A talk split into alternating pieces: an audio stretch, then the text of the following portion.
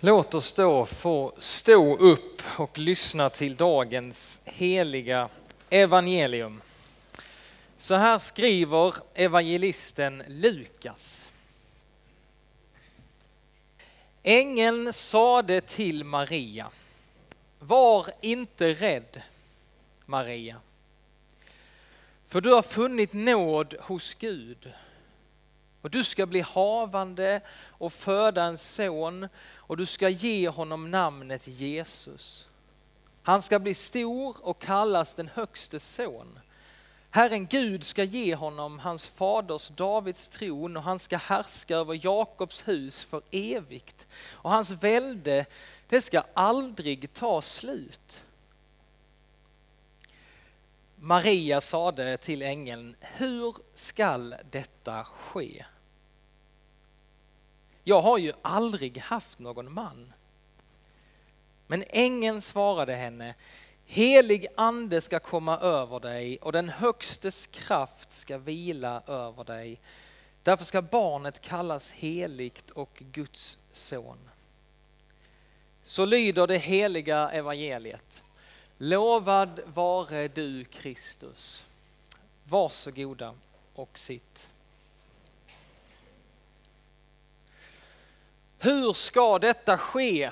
Det är den frågan som Maria ställer till ängeln. Va? Hur ska detta ske? Hur ska jag kunna frambära liv ur min kropp när jag inte haft någon man? Hur ska detta kunna ske? Och jag tror samma fråga ställde sig säkert Sefania. Vi läste ju från hans bok idag också. Profeten Sefania i hans situation Eh, han levde på en tid där allt han såg omkring sig bland Guds folk, det var att alla hade bara vänt sig bort ifrån Gud. Det såg ut liksom allting skulle bara gå åt skogen för Guds folk. Det fanns ingen trohet, alla hade liksom övergett Gud. Allting verkade bara helt dött i Guds folk. Det var verkligen ingen bra tid för Guds folk och ändå så får Sefania frambära ett löfte till Guds folk om en annan framtid som är möjlig. Därför skriver han, får en vision från Gud och han skriver ner, var inte rädd, säger han till Guds folk. Låt inte händerna sjunka i missmod, Herren din Gud bor hos dig hjälten och räddaren och han jublar av glädje över dig i sin översvallande kärlek.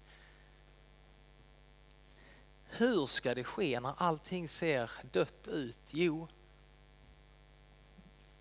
det finns hopp. Samma sak ställer sig säkert Paulus var i hans situation. Vi läste en hälsning från Filipperbrevet idag. Eh, Paulus, han sitter då i fängelse i Filippi och han känner ju en sån omsorg om den här församlingen i Filippi som han har startat. Paulus sitter i fängelse, det är väldigt många yttre hot kring församlingen. Hur ska de kunna hitta glädje mitt i alla de här svårigheterna? Hur kan Paulus hitta glädje mitt i den mörka fängelsecellen, mitt i hans lidande? Hur ska detta ske? Trots Paulus situation i fängelset så kan han skriva det här brevet, Filipperbrevet, som bara är helt genomsyrat av glädje. Han skriver gläd er alltid i Herren. Alltid i Herren. Än en gång säger jag, gläd er alltid i Herren. Hur kan det ske? Hur är det möjligt? Denna fråga som Maria ställer sig, som Paulus säkerligen ställde sig, som Sefania ställde sig då, och så du och jag, rakt in i våra liv här och nu, så kan vi också ställa oss den här frågan kanske rakt in i den situation som du är i just nu. Hur, hur ska det ske, Gud? Och Maria får svaret som gäller för oss alla. Maria hon får svaret, helig ande ska komma över dig. och den högstes kraft ska vila över dig. Den heliga ande ska komma över dig och den högstes kraft ska vila över dig. Profeten Sakarja i gamla testamentet, han skriver samma sak, han har samma budskap till folket där och då. I Sakarja 4 så skriver han, inte genom någon människas styrka ska det ske, utan genom min ande, säger Herren. Inte genom någon människas styrka ska det ske, utan genom min ande, säger Herren. Hur ska det ske? När det gäller min situation, när det gäller din situation som du står i, hur ska det ske? Jo, när det gäller vår situation inför Gud så är det bara så att vi är totalt maktlösa, du och jag. Vi har ingenting att komma med i egen kraft. Jag är ledsen. Kristen tro handlar inte om att kom igen nu, ta dig i, kra, i prästkragen. Eh, kom igen nu, pressa dig lite mer så att du blir lite mer helig. Så att du blir lite mer rättfärdig, så att du blir lite mer rätt. Alltså visst, vi vill ju vara rätt. Ingen vill ju vara fel. Vi vill ju vara innanför, vi vill inte vara utanför, vi vill ju vara godkända. Vi vill inte vara ej godkända. Men när det gäller vår situation inför Gud så är vi totalt maktlösa. Så här skriver Paulus i Efesierbrevet kapitel 2. Han skriver så här. Ni var döda genom era överträdelser och synder. Ni var döda. Eh, det är rätt tydligt alltså. Ni var döda genom era överträdelser och synder den gången som ni levde i dem på denna tidens och världens vis. Ni lät er ledas av fursten över luftens rike av det som egentligen ingenting är. Över den andemakt som nu är verksam i olydnadens människor. Sådana var vi alla. I en gång då vi följde våra mänskliga begär och vi handlade som kroppen och våra egna tankar ville och av födseln så var vi vredens barn, vi som de andra. Detta är vår situation inför vår Gud.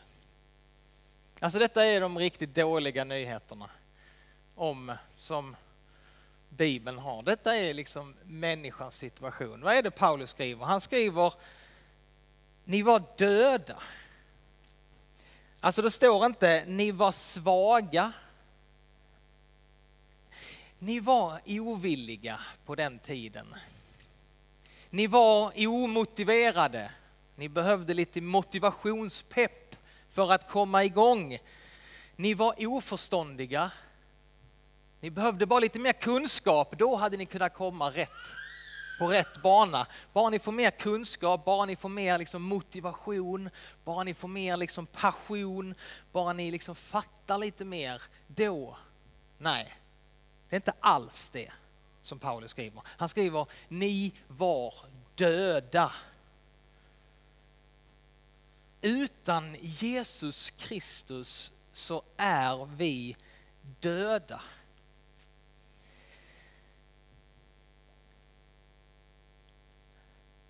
Nu ska vi sjunga lite lovsång. Nej, vi ska faktiskt, eh, jag ska faktiskt predika lite till. För nu kommer de goda nyheterna. Okej? Okay? De dåliga nyheterna, nu kommer de goda nyheterna. Det vi kallar för evangelium i kyrkan. Det glada budskapet. Och vad handlar det om? Handlar det om att vi ska ta oss i kragen och nu ska vi bli lite bättre? Nej, det står så här, Paulus fortsätter, vers 4.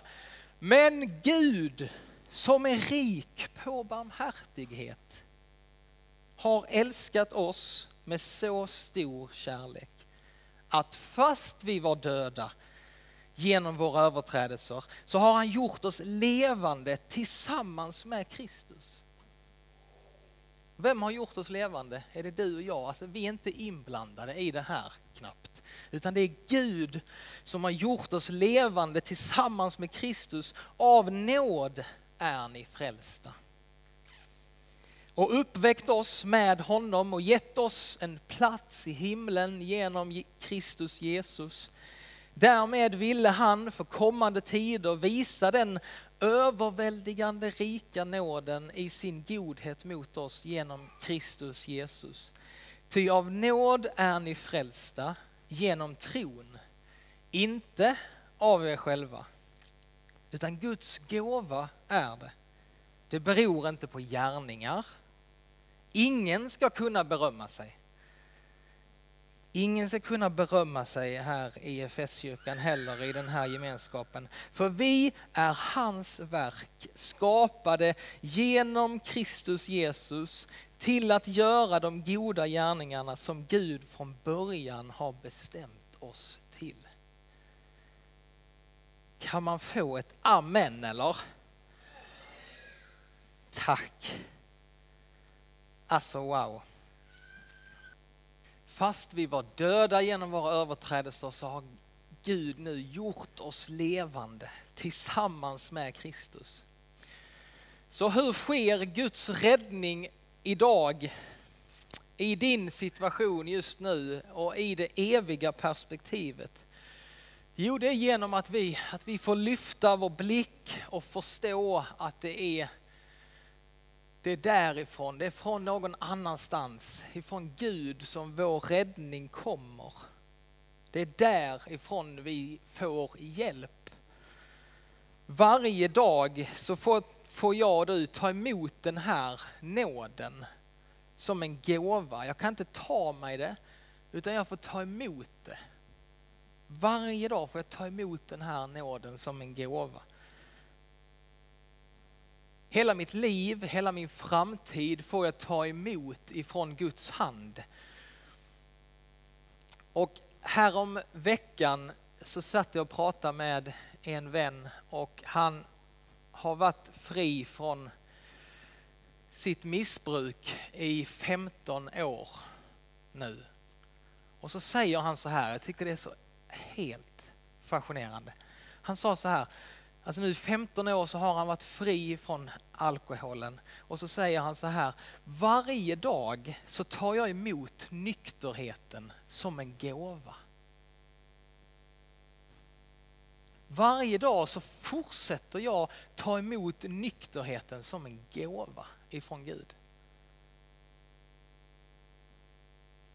Han vet att jag, jag, jag, jag, jag kan inte stå emot av egen kraft.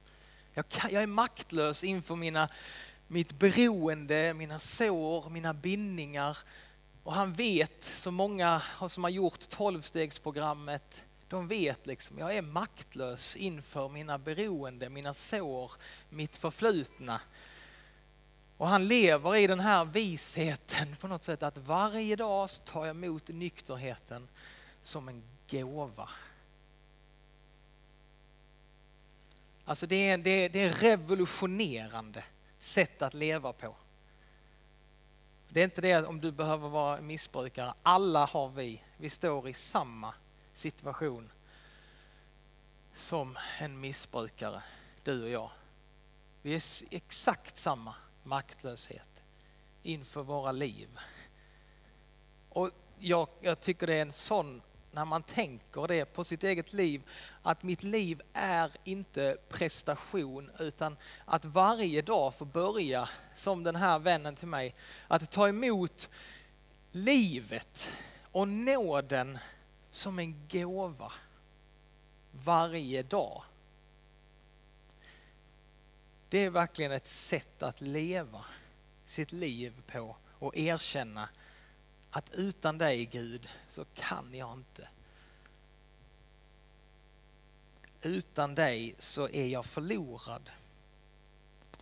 Den helige ande ska komma över dig och den högstes kraft ska vila över dig. Lägg märke till att den högstes kraft den vilar över dig. Det är ingen stress, ingen jäkt, utan det är som en kraftig vila över ditt liv. Den heliga ande ska komma över dig. Den högstes kraft ska vila över dig. För det var ju genom vår olydnad mot Gud, han som hade skapat oss. Det var genom vår olydnad, att vi inte ville böja oss under honom, som, som det kaos som vi lever i nu gör att vi befinner oss i det kaoset. Genom vår olydnad så dog vi verkligen. Det var just det som Gud sa till Adam och Eva där i trädgården. Äter ni av frukten så kommer ni att dö. Genom vår synd så var vi döda. För om vi verkligen tänker efter och du tänker efter på ditt eget liv. Va? Vem här inne kan befria sig liksom från det onda på egen hand? Kanske du, någon som kan det här och kan ju gå fram och berätta om det sen.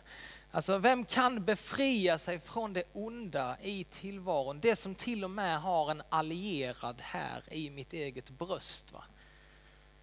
Det är inte bara det onda där ute utan också det onda här inne.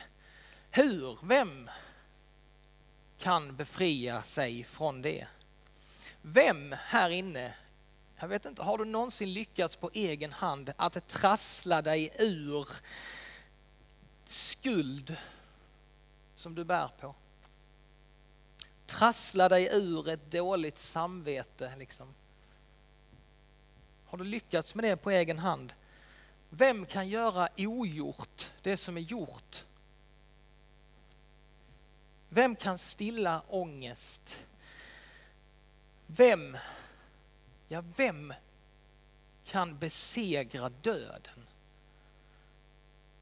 det som är ju det största hotet för en människa och det som gör att många människor känner bara, det är så meningslöst livet. Det är så meningslöst för att jag vet att jag kommer dö och då är det mörkt bara. Varför ska jag, vad är det för mening? Om jag bara ska dö och sen är det mörkt, vad är det som, vad är det för mening? Vem här inne kan på egen hand besegra döden? Vem kan stilla ångest? Sådan är vår situation utan en frälsare. Vi är helt och hållet utlämnade kring vad vi själva förmår och vad vi inte förmår. Vi är förlorade, vi är utan chans. Ondskans makt den är verkligen djävulsk och den hinner upp oss till slut. Men Gud han har gett oss en ny chans när han lät sig födas rakt in i vår tid, in i vår situation så lät han sig födas. Jesus han, han var och han är Guds erbjudande till alla oss om en ny början redan här och nu i det som du sitter fast i och det som du kämpar med, så vill Jesus, han vill erbjuda dig en ny början här och nu och sen en evig fortsättning. Han bröt liksom vägen genom ondskan och så vann han seger åt oss, vi som var, vi som är förlorarna. Han valde Maria han förenade sig med det mänskliga och han gjorde det för din och min skull, för hela världens skull. Och liksom Maria, hon sa sitt ja till Gud. Och Maria hon fick bära liksom det här hoppet, det här livet vidare. På samma sätt så är du och jag kallad att få bära detta hoppet, detta livet vidare till människor som vi möter. Här hemma men också ute i världen. Vi har samlat in kollekt idag. Vi är med och bidrar för att det här hoppet, det här evangeliet ska få bli synligt för flera i vår så många gånger trasiga värld. Vi, vi får komma med ett hopp om att för en människa så, så är det möjligt att redan här idag starta en ny början. Börja leva liksom på det här sättet att inte jag utan att varje dag ta emot nåden, ta emot nykterheten som en gåva. För jag vet att i mig själv så kan jag inte det men jag ska få bli fylld av helig ande och den högstes kraft ska komma över mig. Det här hoppet, den här glädjen, det kan vi, vi kan få vara med och förändra den här världen genom de böner som vi ber under den här gudstjänsten, den gemenskap som vi skapar här och nu idag kan få bli tecken på att det här är sant. Och så får du och jag tänka också nu, nu är det snart jul och om du inte har hunnit tänka den här tanken så gör gärna det med mig nu. Fundera den här julen, finns det någon som jag kan få komma med det här glada budskapet till på något sätt? Det kan vara med ord, men det kan också vara någon som du vet och du kanske tänker den här personen, har han någon att fira med?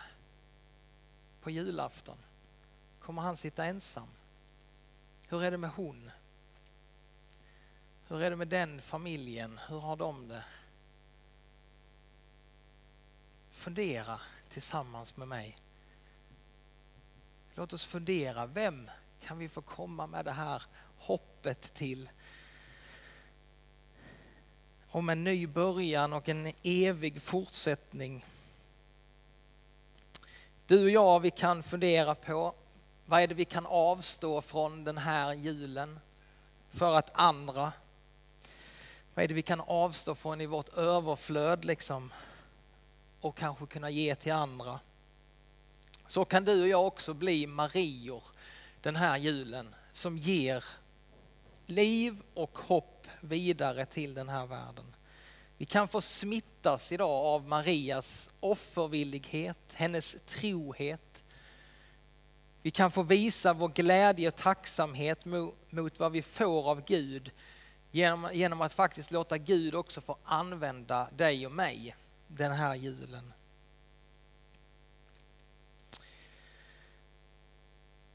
För på julnatten så, så eh, kommer budskapet till änglarna. De säger ära i höjden åt Gud och på jorden fred åt dem han har utvalt. Och du är faktiskt en av dem. Du är faktiskt en av dem som han har utvalt. Han vill låta sin heliga ande komma över dig och han vill låta den högstes kraft få vila över dig. Låt oss be tillsammans.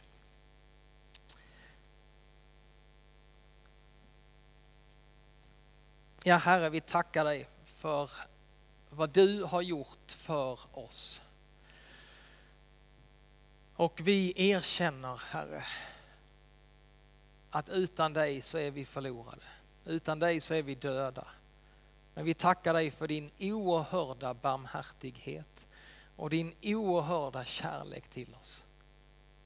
Att du ger oss liv och att du låter, att du vill att din heliga ande ska komma över oss var och en och att din kraft ska få vila över oss. Så nu ber jag om det för mitt eget liv men också för alla som sitter här. Herre, vi vill öppna våra hjärtan för dig just nu.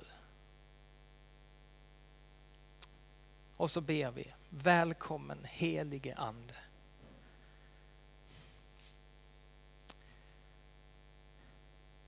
Välkommen heligande, kom över oss. Låt den högstes kraft få vila över oss. Och låt oss få se klart den här julen hur du vill använda oss. Att få sprida det glada budskapet om dig. Ingen människa behöver vara rädd. Ingen människa behöver vara rädd. För att vi vet att en frälsare har fötts åt oss i Davids stad. Amen. Nu står vi upp tillsammans och du och jag, vi kan verkligen få säga vårt ja också som Maria gjorde. Så kan vi få säga vårt ja igen, den här trosbekännelsen och säga att jag vill tro. Jag tror på detta som bekänns över hela jorden. Vi ber och bekänner. Vi tror på Gud Fader allsmäktig, himmelens och jordens skapare. Vi tror och på Jesus Kristus, hans enfödde son, vår Herre, vilken är avlad av den helige Ande, född av jungfrun Maria, pinad under Pontius Pilatus, korsfäst, död och begraven, nederstigen till dödsriket, på tredje dagen uppstånden igen ifrån de döda, uppstigen till himmelen, sittande på allsmäktig Gud faders högra sida, därifrån igenkommande till att döma levande och döda. Vi tror och på den helige Ande, en helig allmännelig kyrka, det heliga samfund, syndernas förlåtelse, det dödas uppståndelse och ett evigt liv. Amen.